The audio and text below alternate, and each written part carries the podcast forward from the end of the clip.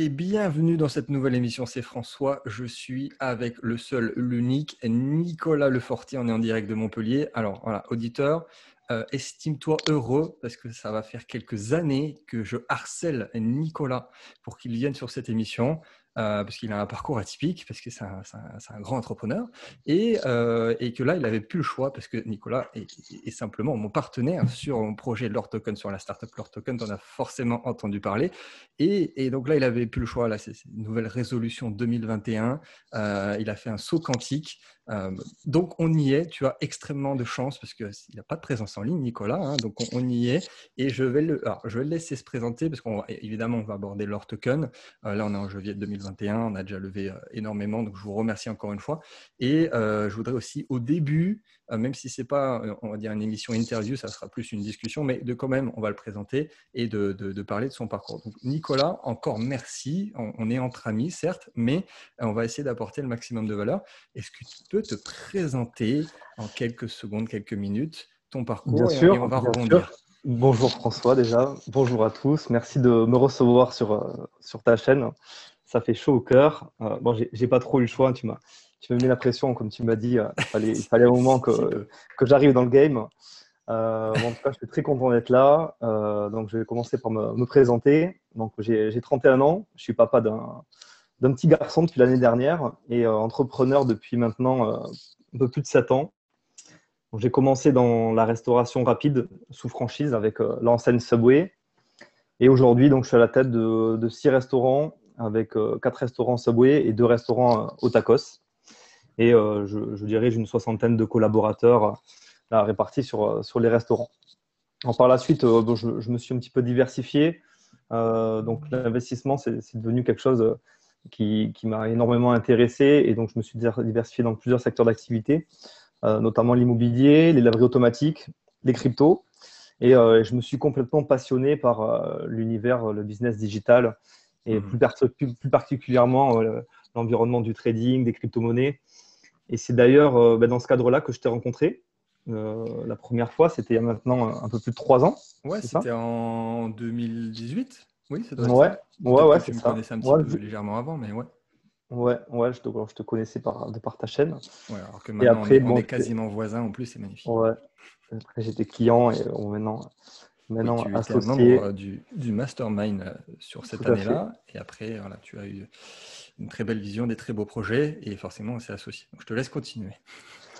Donc, euh, donc oui, effectivement, euh, après, donc, on s'est associé. Bon, après, tout n'a jamais été toujours très simple, même si là, aujourd'hui, ça peut paraître énorme et, et facile d'avoir réalisé tout ça, mais, mais ça a été, le démarrage a été extrêmement compliqué. J'ai commencé avec un restaurant euh, dans une galerie marchande extrêmement mal placée. Et, euh, donc, ça a été, euh, on va dire, la plus grosse claque de ma vie. Parce que bon, moi, je me suis lancé dans la franchise Subway. Je me suis dit, bon, ben, raconte-nous tes merdes, Nicolas, vas-y. Je, vais devenir riche. Ça y est, franchise américaine, j'ouvre un restaurant, le rêve, un rêve qui se réalise. Ben non, pas du tout. Tu, tu vas galérer. tu, faut, vas galérer. Faut avoir une petite période de galère, c'est pas drôle. C'est ça. Donc du coup, ça, a été, ça a été très compliqué. On a, j'ai, dû travailler, euh, faire ouverture, fermeture pendant euh, plusieurs mois, pratiquement deux ans, parce que bon, j'arrivais pas à atteindre mon point de, rentabilité. Et euh, donc, j'ai, le, démarrage a été, ça a été presque, presque une faillite. J'ai failli être en, en redressement judiciaire. C'était euh, vraiment dur. Euh, mm. J'ai dû me séparer de quasiment tout mon personnel. Donc, j'ai mm. eu deux, deux, super euh, employés, super vaillants, avec qui j'ai collaboré sur, le, sur le démarrage. Et après, vous allez vous demander, mais comment, comment, comment j'ai pu faire pour ouvrir un deuxième restaurant? Mais J'ai eu la chance d'avoir donc un banquier qui croyait énormément en moi. Et, j'ai eu aussi le, flair de trouver donc, une bonne opportunité de reprise Subway. Parce qu'il y a des Subway qui ont fermé en France. Et, euh, bon, j'ai réussi au travers d'une liquidation à récupérer tout le matériel donc euh, d'un restaurant qui avait fermé et de pouvoir réouvrir un, deuxième restaurant à moindre coût pour euh, hmm. même pas 25% du, du, coût d'un restaurant Subway. Et, et j'ai eu la chance donc d'avoir mon banquier qui m'a accompagné et, et, la mère d'un employé de, de l'époque qui m'a prêté donc le reste du montant, heureusement, j'avais cette chance d'avoir un employé qui croyait beaucoup en moi. C'est beau et comme je le dis souvent, c'est quand au final l'argent est partout, quand on a véritablement une vision précise et qu'on veut y arriver, l'argent, on va, on va le trouver à un moment donné. Bon, et, puis, et, deuxième point, c'est un excellent exemple aussi sur le point que, euh, bon, on parle souvent de start-up, des fondateurs et ainsi de suite, mais même si euh, là, ton banquier t'a fait confiance, mais il a fait confiance d'abord à, l'être humain, à l'entrepreneur, à ta motivation, à, bien, bien avant le projet en tant que tel. Donc, euh, c'est super. Merci pour, ce, pour ces partages. Ce n'est pas évident. Je te laisse continuer. Donc, euh, bon, après, ça a été, ça a été donc le deuxième restaurant qui a, qui a tout changé. là, ça a, été une énorme réussite. Donc, à moindre coût, j'ai réussi à trouver un emplacement qui était parfaitement adapté à à la typologie de client Subway euh, et avec un, petit modèle économique, petit loyer. Et là, bon, j'ai littéralement explosé. Euh, là, mhm. du, jour au lendemain, ma, vie a changé. Et, euh, et c'est vrai que c'est les moments difficiles que j'ai traversés sur les, deux ans là, avant d'ouvrir ce deuxième restaurant. je pense que ça, ça a été le, le, plus grand apprentissage de ma vie parce que ça m'a donné beaucoup d'humilité dans dans, mon, dans, les, dans le business, dans l'entrepreneuriat. Et, euh, et, je pense que si j'avais commencé par mon deuxième restaurant, euh, je serais devenu euh, un peu idiot parce que ça aurait, ça aurait été trop facile. et, et, je ne pense pas euh, que j'aurais eu ce, cette réussite future parce que euh, d'avoir eu cette difficulté, clairement, ça m'a aussi demandé beaucoup d'efforts personnels dans le sens où j'ai dû euh, renforcer énormément ma détermination, euh, ma, ma, confiance en moi, pour arriver à surmonter aussi toutes ces difficultés. Et, euh, et ça m'a donné les crocs pour, pour continuer dans ma vie et continuer l'entrepreneuriat. Et, à, ce moment-là, c'était c'était quoi ton objectif? C'était quoi ta vision? Qu'est-ce que tu voulais faire? C'est-à-dire, ok, j'ai fait un empire euh, avec 150 euh, restaurants en France ou est-ce que tu avais un objectif précis? Tu voulais euh, partir sur autre chose après? Comment tu voyais? À ce moment-là, pas, pas aujourd'hui, hein, mais. Pour être totalement transparent, à ce moment-là, je pensais à une chose, c'était sécuriser mon investissement initial, mon premier restaurant. Parce que dès le moment où j'ai pris la décision d'ouvrir un deuxième, j'ai dû alourdir la masse salariale du premier. Et donc, le jour où j'ouvrais le deuxième, le, premier n'était plus rentable. Donc, j'ai tout misé sur le second hmm. pour arriver à, d'une part, atteindre le point de rentabilité sur le second, et d'autre part, euh, financer euh, les difficultés du premier. Donc, je n'avais pas le droit à l'erreur. Donc, à ce moment-là, j'étais pas du tout dans, dans l'idée, je vais créer un empire, je vais faire euh, de laverie, je vais investir. j'étais loin d'être un investisseur à cette époque-là, mais c'était, j'étais en mode survie. Et, justement, j'étais j'étais tellement au fond du trou, tellement au bord de la faillite, et euh, j'étais caution personnelle donc d'un gros paquet d'argent euh, sur mon, sur mon premier resto.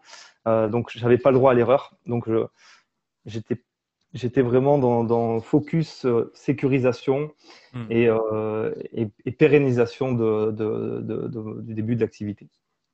Et une fois que ça a marché, qu'est-ce que tu dis alors?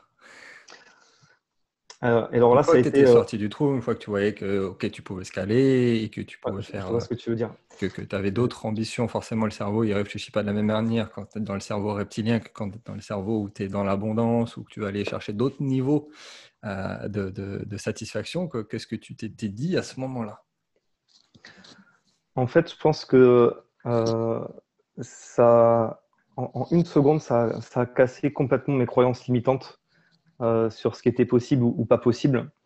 Euh, d'avoir eu cette réussite à ce moment-là de ma vie, euh, ben, ça, ça, ça, a été un déclic et ça m'a permis de me dire que finalement, tout est possible et qu'il n'y a, pas vraiment de limite quand j'ai réussi à voir qu'il y a des, des, employés, grâce à, la mère d'un employé qui m'a prêté de l'argent, un banquier qui, a cru beaucoup en moi à cette époque, euh, j'ai pu réouvrir un restaurant dans ces conditions-là, ben forcément, euh, euh, l'avenir, il s'annonçait exceptionnel parce que avec des moyens, pour le coup, les, le champ des possibles, il était presque infini. Donc ça a été, ça a été on, peut le dire, un saut quantique, hein, tu, disais là tout à l'heure. J'aime bien, j'aime bien ce, terme-là, mais ça a été exactement ce qui s'est passé. Là, dans, mon cerveau, là, j'ai eu, eu un changement de psychologie et, et là, j'ai commencé à avoir à développer d'énormes ambitions. Et ça a été vraiment le point de départ de, mes grosses ambitions futures. Et, j'en suis là aujourd'hui à, créer une plateforme de trading justement parce qu'il y a eu ce point de départ et ce gros déclic euh, lié à, à, la résolution de, la grosse difficulté que je rencontrais à ce moment-là.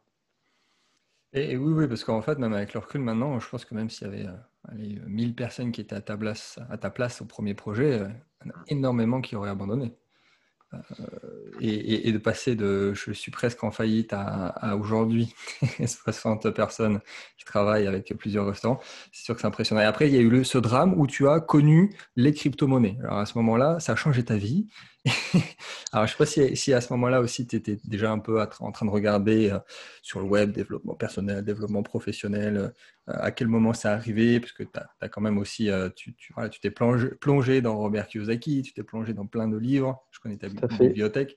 Tu me connais bien. Tu me connais Est-ce que voilà, ça, a changé aussi pour toi? Beaucoup de choses, ce, déclic, ou est-ce que tu vois, nouveau, nouveau domaine, nouveau marché, nouvelle thématique? Euh, business qui n'est pas dans le dur, du coup, aussi?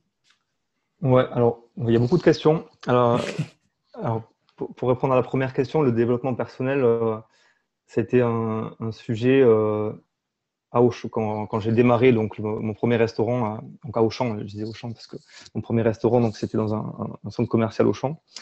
Et je me suis mis énormément dans le développement personnel pour arriver à tenir, euh, pour arriver à, garder la tête en dehors de l'eau et continuer à essayer de trouver des solutions alors que euh, j'étais euh, sans rame contre le vent dans une tempête. Et, et je, je, dans, dans, un moment comme ça, le plus difficile, c'est de trouver l'énergie pour continuer. et donc, je me suis mis massivement dans le développement personnel. Je pense que j'ai dû lire une bonne trentaine de livres dans le développement personnel. Et c'est ce qui a contribué aussi à, une bonne psychologie à ce moment-là. Euh, donc ça aussi, ça fait, ça, fait partie de mon historique. Ça fait partie euh, des clés qui m'ont permis d'arriver là aujourd'hui. Et, et, finalement, dans le développement personnel, on, on, on recherche beaucoup la, la liberté. Et c'est et c'est cette recherche aussi de la liberté qui m'a euh, permis d'arriver aussi sur des business euh, euh, différents comme, comme le, business en ligne.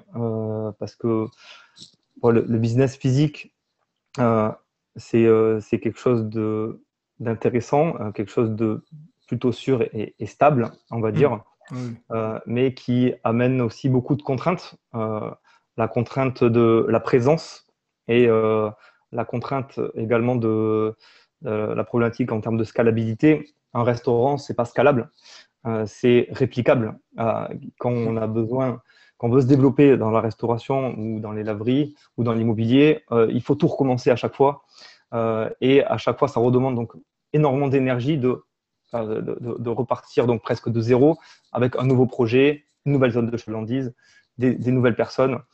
Alors que le business en ligne, euh, ça va être donc euh, des business qui seront beaucoup plus facilement scalables avec une seule équipe qui pourra se développer partout en France, en Europe et, hmm. pourquoi pas même à, l'étranger. On, dit toujours dans le, dans le, business en ligne qu'on est à un clic de, nos, de nos, futurs clients et donc c'est exactement ça.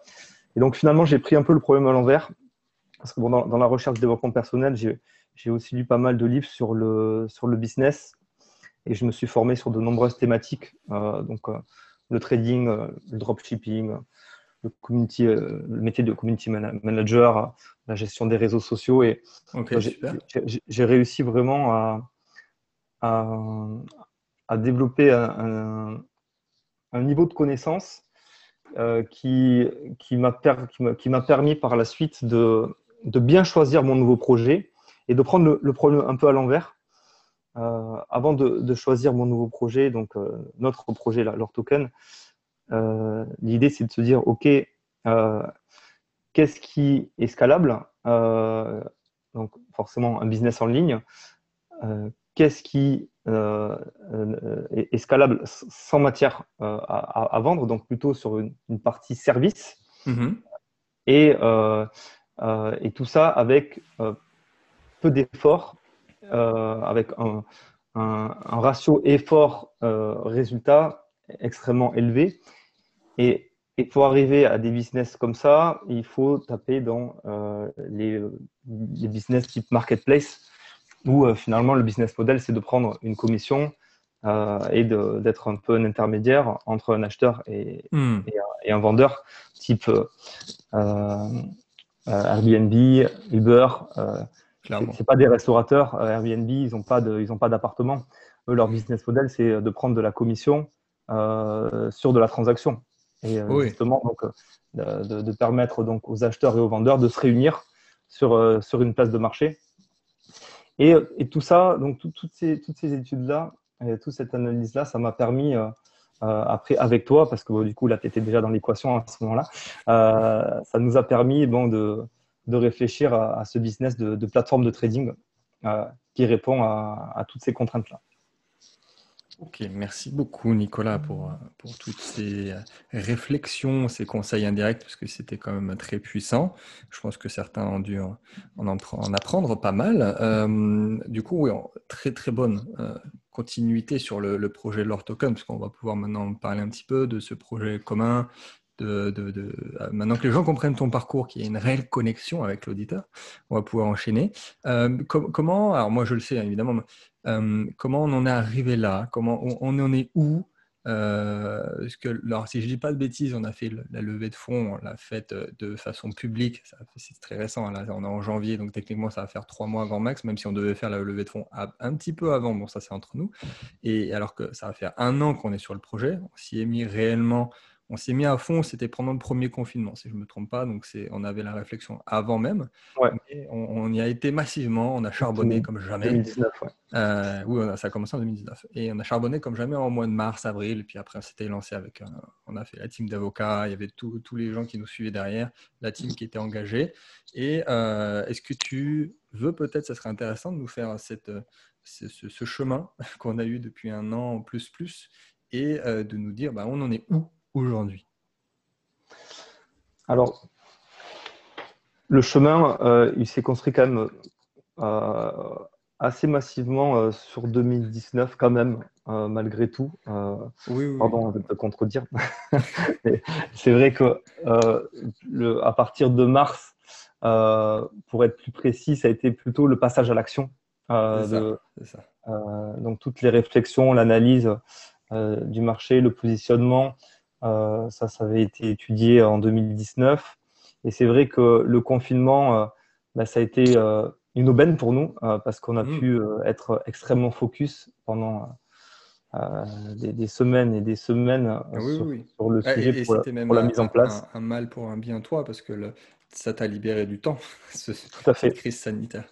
Tout à fait. Tout à fait. Et, euh, et donc, euh, donc depuis mars, on a sollicité donc, euh, une entreprise à Montpellier qui est Chanero, au travers de la personne de, Nicolas Herzog, qui est notre CTO, qui est notre chef de projet, qui travaille avec nous depuis maintenant ben, six moments, hein, depuis mars 2020, mars-avril, la, relation a commencé mmh. en avril. c'est vrai. Euh, et, c'est vrai que ça, ça a été euh, ultra important euh, de démarrer avec lui parce qu'il nous a énormément aidé sur l'analyse de la faisabilité technique du projet avant de lancer le, projet et d'envoyer tous les éléments à l'AMF. Bien entendu, on a dû passer des, des, très longs moments avec OKEX et Binance pour, pour être sûr que bon, les intégrations étaient possibles, que le mariage allait être possible parce que sans ça, on ne serait pas là aujourd'hui. Donc, ça, a été un gros travail d'étude avec Nicolas. Euh, et, une fois que ça a été réglé, donc ça, c'était en, juillet, on a validé donc, euh, la faisabilité légale. C'est est-ce que notre projet euh, il est légal? Parce que les crypto-monnaies, ça reste encore un sujet. oui, partout. autant en France, de base, c'est un peu gênant. mais après, clairement, c'est partout, c'est la même chose. En France, encore un petit peu plus, c'est sûr mais on avance quand même. pas aider. Notre ami Bruno n'est pas, tout à fait avec nous, mais, mais, on avance quand même. Et, euh, En tout cas, on, a réussi à, à, valider également donc, euh, la faisabilité légale. Euh, donc notre projet était viable aussi au niveau juridique. on, a, on travaille donc avec bah, notamment bah, Margot, Margot Frisk qui, qui nous a aidé mm. À, à, résoudre cette, cette question. Euh, et qui a euh, notamment déjà obtenu un visa AMF pour un, autre projet crypto, donc qui est très bien informé également de. Et c'était la seule, même, je crois, non? En France, qui avait eu un. C'était la première. La première, ok, ouais, la, première. Oui, après, pour, pour rajouter un, petit peu sur cette réflexion, ce qu'on s'était dit au, tout début, c'était qu'on voulait prendre les meilleurs du pays dans chaque domaine, euh, chaque pôle. bon, évidemment, ça, c'est euh, maintenant que c'est facile à dire, mais c'est pas forcément évident quand on commence et qu'on n'a rien à côté, qu'on n'a pas d'autres euh, business, on n'a pas d'autres investissements, parce qu'on a mis le billet sur la table. On, prend le meilleur du pays euh, sur le branding, sur le marketing, sur les meilleurs avocats du pays, et, et, on y va et on y va à fond. C'est-à-dire qu'on veut, on veut une dream team et on y va. C'est-à-dire qu'on ne connaissait pas Margot, Margot Frisk, et euh, on, l'a contacté, dit OK, c'était la première en France à avoir lancé quelque chose avec euh, tous les agréments, avec l'AMF derrière. Et on a travaillé avec elle et c'était excellent. Donc, c'est aussi pour vous dire que si euh, vous lancez un projet, il faut contacter les gens et un simple mail ou un simple contact sur LinkedIn arriver à avoir à façonner votre propre dream team. ça va pas tomber du ciel et, et, ce n'est pas en, en, tergiversant et en passant des mois dans votre tête que vous allez y arriver. C'était ma grande parenthèse, mais ça m'est venu de suite à l'esprit et c'est bien de le rappeler parce que ça peut servir à énormément de personnes. On ne connaissait pas 90% des gens avec lesquels on, travaille aujourd'hui sur leur token avant leur token. Donc je te, je te repasse la main pour, pour ça, pour continuer. Donc effectivement, donc euh, c'est vrai que ces gens-là, on a les chercher, euh, ils ne sont pas arrivés tout cuits. Euh, on, a, bien réfléchi, on a bien sélectionné chaque membre bah, du, board là que, vous pouvez retrouver après sur la présentation. En, allant chercher donc tout ça sur le, site internet. Et, donc bon, c'est vrai que je, parle notamment de l'aspect technique et, et, juridique parce que c'est les, les deux points centraux qui euh, qui, qui, démarre le projet. Bien sûr, après, il y a eu le marketing, il y a eu une grosse partie RGPD aussi avec des avocats spécialisés avec qui on a travaillé sur le sujet. Surtout c'est vrai que. Hein. Tout à fait. Et, le plus important, bon, ça a été donc de valider est-ce que techniquement euh, notre projet il est viable, est-ce que juridiquement aussi. Et là, bah, c'est parti. Euh, on a émis des obligations et, et on est là aujourd'hui avec plus d'un million d'euros levés. C'est ça. C'est magnifique. Plus d'un million d'euros. 1026, rapidement. 1026 900. 1 million 26 900, pardon, euh, au travers de 255 investisseurs. Donc, euh, cette précision. C'est pas mal. C'est pas mal. Content d'avoir euh, de voir cet engagement.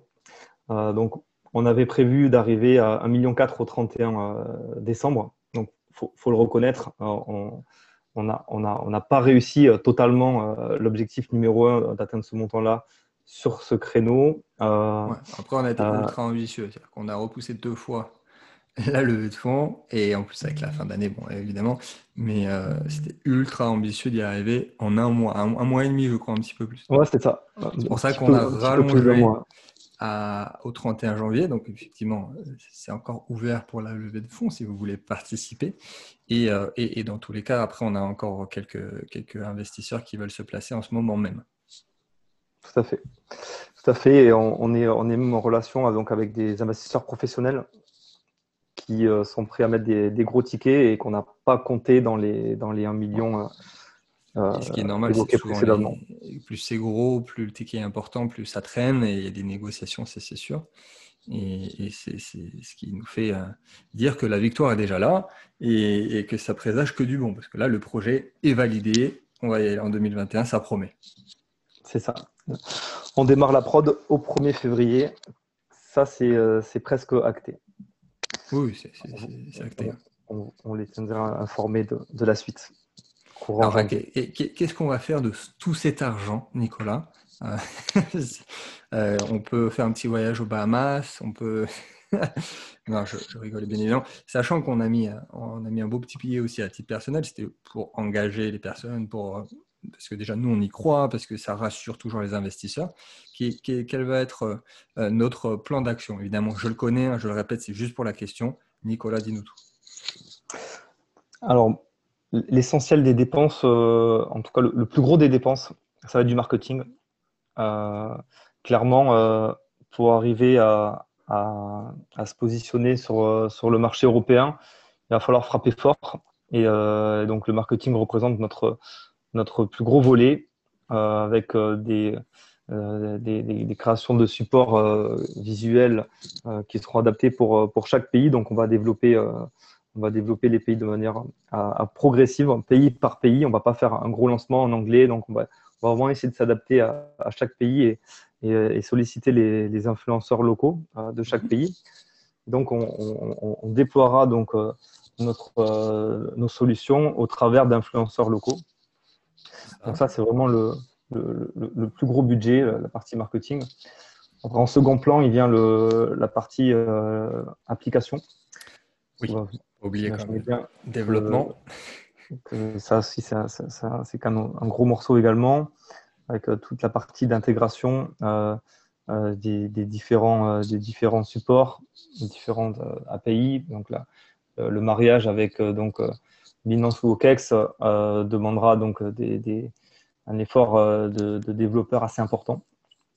Et, euh, et, après, le, troisième volet, bah, c'est la, la, partie juridique parce que bon, à chaque fois qu'on va se déployer dans un autre pays, ah bah, il va falloir également s'assurer que tout est aux normes au niveau administratif, même si déjà on a, on a déjà prévalidé le fait que ça allait être possible. Il va falloir formaliser ensuite donc le, tout, cet aspect juridique euh, hmm. pays par pays, parce que bon, même si on est en Europe, il y a encore euh, certaines différences euh, qui sont constatées en fonction des, pays. Et, et, je rajouterai également évidemment l'être humain, parce qu'on peut, on peut maintenant, ça a été validé. On a notre premier employé sur leur token qui, qui est là et qui est à temps plein. Et, c'est toute petite pierre à l'édifice, mais voilà, pour ceux qui ont investi, il y a quelques jours, bim, premier employé, c'est bon, on commence, on y va, c'est massif. Tout à fait, effectivement, parce que bon, là, 255 euh, investisseurs, bon, ben, ça commence déjà à être un petit peu de travail de répondre. Oui, euh, rien que sur encaisser l'argent, c'est du travail. C'est vrai, c'est vrai. Après la partie conformité, donc c'est vrai que d'identifier, euh, donc de bien vérifier les documents, vraiment la partie conformité de manière, de manière générale, et d'être aussi réactif sur les réseaux, de pouvoir répondre euh, ça commence à être difficile euh, à tous les deux d'être réactifs et de répondre à tout le monde, parce qu'on on avait vraiment beaucoup de questions. Et c'est vrai que là, depuis, bah, depuis hier, euh, on a Johanna qui a rejoint l'équipe et qui va nous permettre d'être beaucoup plus réactifs sur les questions, les appels et, les différentes. Bah, oui, bien sûr, parce que, évidemment, leur token, on, se, place, on a un positionnement haut de gamme aussi, donc un SAV au top. Donc bien évidemment que ça commence par les investisseurs, qu'on veut répondre à toutes les questions de tout le monde, euh, même si on a déjà répondu aux questions. Et je vous le rappelle, c'est la troisième émission sur leur token. Hein. Si, vous si tu as loupé les deux premières où j'étais en solo, il y a eu une, présentation du projet et une FAQ. Donc là, c'est la troisième émission. On est ensemble tous les deux avec Nicolas. Et, euh, je vais te reposer une ou deux, trois questions qui sont revenues souvent, même s'il y en a une où déjà, que j'ai déjà abordée. Euh, je le reprécise dès maintenant euh, d'ailleurs, c'est que vous pouvez, euh, si vous êtes déjà investisseur, parce que j'ai eu la question récemment, réinvestir de nouveau. C'est-à-dire que là, en fin, fin d'année 2020, il y a eu énormément de monde qui sont rentrés. Je vous remercie. Il y a eu une hype certaine qui a grossi et vous pouvez réinvestir sans refournir vos papiers, parce qu'il y a déjà toute la conformité qui est en place pouvez réinvestir, bien sûr. Comme ça, c'est dit, c'est clair. Et je vais te poser la question, une question qui revient souvent, mais c'est bien qu'on ait la réponse de ta bouche. Comment allons-nous nous démarquer de la concurrence? La fameuse question euh, de la concurrence, quelle est notre différenciation, notre positionnement? Effectivement, c'est une, question qui est, assez récurrente. Euh, euh, parce que bon, la, concurrence existe, elle est, extrêmement faible, mais elle, elle existe.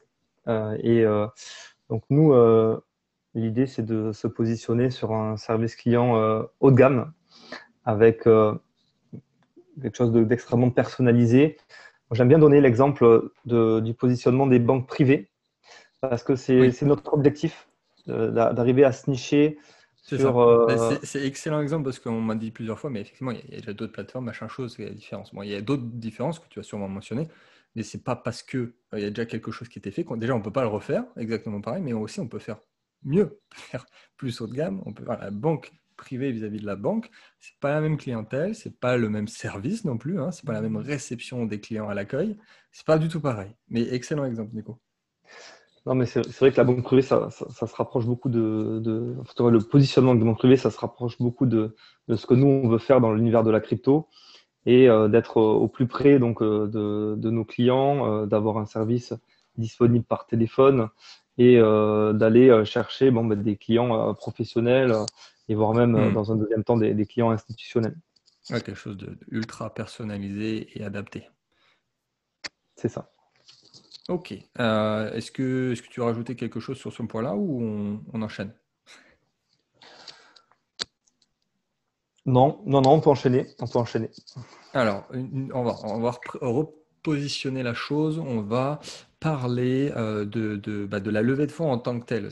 Rapidement, Nicolas, qu'est-ce qu'une obligation? Parce qu'on a voulu faire une, levée de fonds assez particulière qui est hybride, parce qu'on a à la fois le côté, euh, obligataire avec des, rendements euh, annuels et le côté equity qui parle à un autre type de la population. Mais comme de base, euh, on voulait quand même se dire ben, on va toucher le maximum de monde, on va toucher la communauté, on va toucher plus les particuliers, de, par notre philosophie, on a créé cette levée de fonds hybride sous format d'obligation convertible. Donc je te laisse la parole si tu veux, en 30 secondes pas plus, nous expliquer ce que c'est, en quoi ça consiste.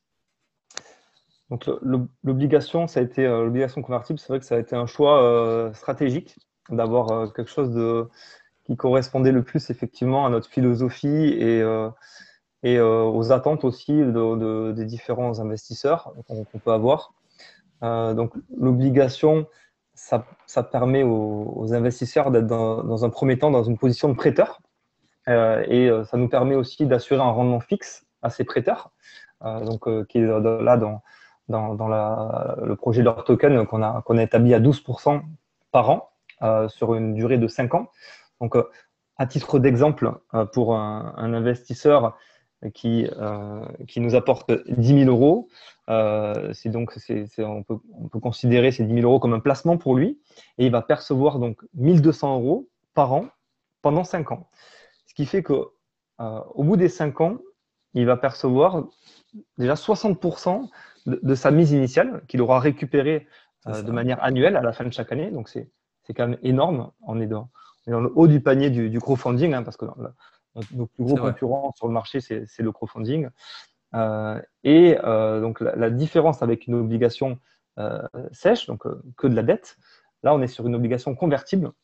Donc, ça aussi, ça a été un choix de notre part de, de pouvoir euh, offrir la possibilité hmm. à nos investisseurs, euh, à la fin du contrat, de pouvoir choisir ou pas de rentrer dans euh, l'actionnariat de, l'entreprise.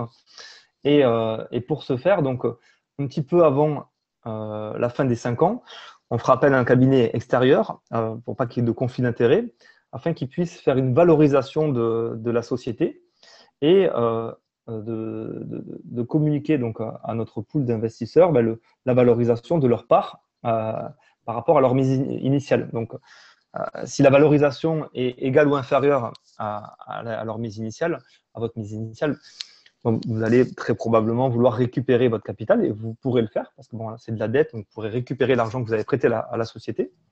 Mais si toutefois donc, on est sur une valorisation, une valorisation qui est 5 à 10 fois supérieure, bon, même beaucoup plus, c'est tout le mal qu'on se souhaite. Euh, dans, dans 5 ans, il y a des bon, ben Là, vous n'allez pas vous poser de questions et vous allez décider de rentrer dans la société et devenir actionnaire de la société. Et là, de ne pas récupérer votre capital. Donc, vous allez abandonner euh, la récupération de votre capital au profit de part de la société. Oui, parce qu'évidemment, la valorisation qui sera établie vis-à-vis des parts euh, de l'investisseur sera proportionnelle. Tout à fait. si l'entreprise fait X je ne donne pas de chiffres volontairement, mais les parts seront également la même chose. Donc c'est un format hybride. On s'est beaucoup posé la question quand même hein, sur, euh, sur, ce, format. Avec le recul, déjà au départ, on voulait faire un minimum de 7000 euros, puis on est descendu à 700. Puis est-ce qu'on met vraiment le côté euh, convertible? Est-ce qu'on laisse pas seulement les 12% par an? Parce que c'est déjà très bien, mais est-ce qu'on vraiment donne l'opportunité aux gens de pouvoir se, se, repositionner derrière, ce qui est doublement gagnant? On est resté très très longtemps, c'était un point particulier. C'est jamais évident parce qu'après, voilà, on n'a pas fait non plus 500 euh, startups chacun et, c'est une question très particulière parce qu'il y, y avait le fait qu'on ne voulait pas que ce soit que des investisseurs privés, des business angels qui se positionnent avec des gros tickets. Donc, on a, on a fait ce format-là et, pour le coup, je pense que c'était un, très bon choix. C'était un bon choix. Je pense euh, aussi. je pense aussi. Avec le recul, après ce très beau mois de décembre, c'était un bon choix. Donc, je vous le rappelle, vous pouvez investir jusqu'au 31 euh, janvier. Euh, une obligation, c'est 700 euros, 12% par an. C'est convertible au bout de 5 ans. Et 31 euh, janvier, par contre, dernier un dernier délai. Là, pour le coup, il n'y aura pas d'exception. Euh, de toute façon, on ne peut pas faire d'exception parce que derrière, il y a l'AMF, donc on va se faire taper sur les doigts, c'est pas possible. Donc, si vous voulez vous positionner, euh, c'est maintenant et, pas dans, et pas dans cinq semaines. Est-ce que tu veux rajouter quelque chose, Nicolas, sur leur token Moi, j'ai une dernière question de poser après. Vas-y, vas-y, je t'en prie. Alors évidemment, tu ne vas pas y échapper, c'est la fameuse question que je pose à tout le monde, même si on est entre amis ici, c'est qu'est-ce que tu crois vrai et que tout le monde croit être faux ah bah finalement, j'ai des questions. je, fais l'appel à un ami. Alors, vas-y, qu'est-ce que je crois vrai Qu'est-ce que, tu crois être vrai? Alors, c'est sûr que là, on s'écarte de, la technique pure. Hein. Quoique tu peux parler de technique si tu veux. Qu'est-ce que tu crois être vrai et que tout le monde croit être faux? Ça peut, ça peut, On peut boucler la boucle avec ce que tu as dit au tout début, avec ton, avec ton parcours, avec euh, le, développement que tu as eu à titre personnel. Mais euh, la réponse est souvent différente, mais on arrive plus ou moins vers les mêmes thématiques. Qu'est-ce que tu crois vrai, Nicolas, et que tout le monde croit être faux? Alors, je, un peu, euh, je vais pondérer, un petit peu les, mes propos parce que je pense qu'il y en a d'autres qui pensent comme moi, mais il n'y en a pas beaucoup. et moi, je pense que chacun a le potentiel de devenir qui il veut et de faire ce qu'il veut, euh, peu importe d'où il vient, euh, peu importe de quel niveau il part. Euh, on, a beaucoup de croyances limitantes et, et, et on n'est pas dans des cases. Donc, je pense que beaucoup le croient faux, effectivement, et moi, je suis convaincu que c'est vrai, que chacun a le potentiel de devenir qui il veut. Eh c'est une excellente conclusion. Merci euh, beaucoup, Nicolas. Je sais que ce n'était pas ton exercice favori. Je te remercie euh, d'autant plus. Euh, et, voilà, pour ceux qui veulent se lancer dans cette aventure incroyable avec ce, gros potentiel qui est leur token, qui, les gens qui veulent redonner la souveraineté monétaire aux citoyens, qui veulent que les citoyens restent souverains de leur richesse avec les gros changements qu'on a actuellement sur la finance et l'économie, qui a été accéléré malheureusement par ce qu'on a tous connu en 2020, euh, bah, c'est le moment. Je pense qu'aussi on est dans un excellent timing. Euh, ça n'a pas été fait exprès, mais euh, le monde a besoin d'un nouveau système financier, a besoin dans, tous les cas de changement. Et, ça va passer voilà, par, la, par la, les cryptoactifs, par la tokenisation, par le service haut de gamme, bien évidemment. Et on est tous dans le même bateau. Donc, Nicolas, encore merci. Et merci à toi. On, se, dit à, à très, très bientôt. À très vite pour une nouvelle émission.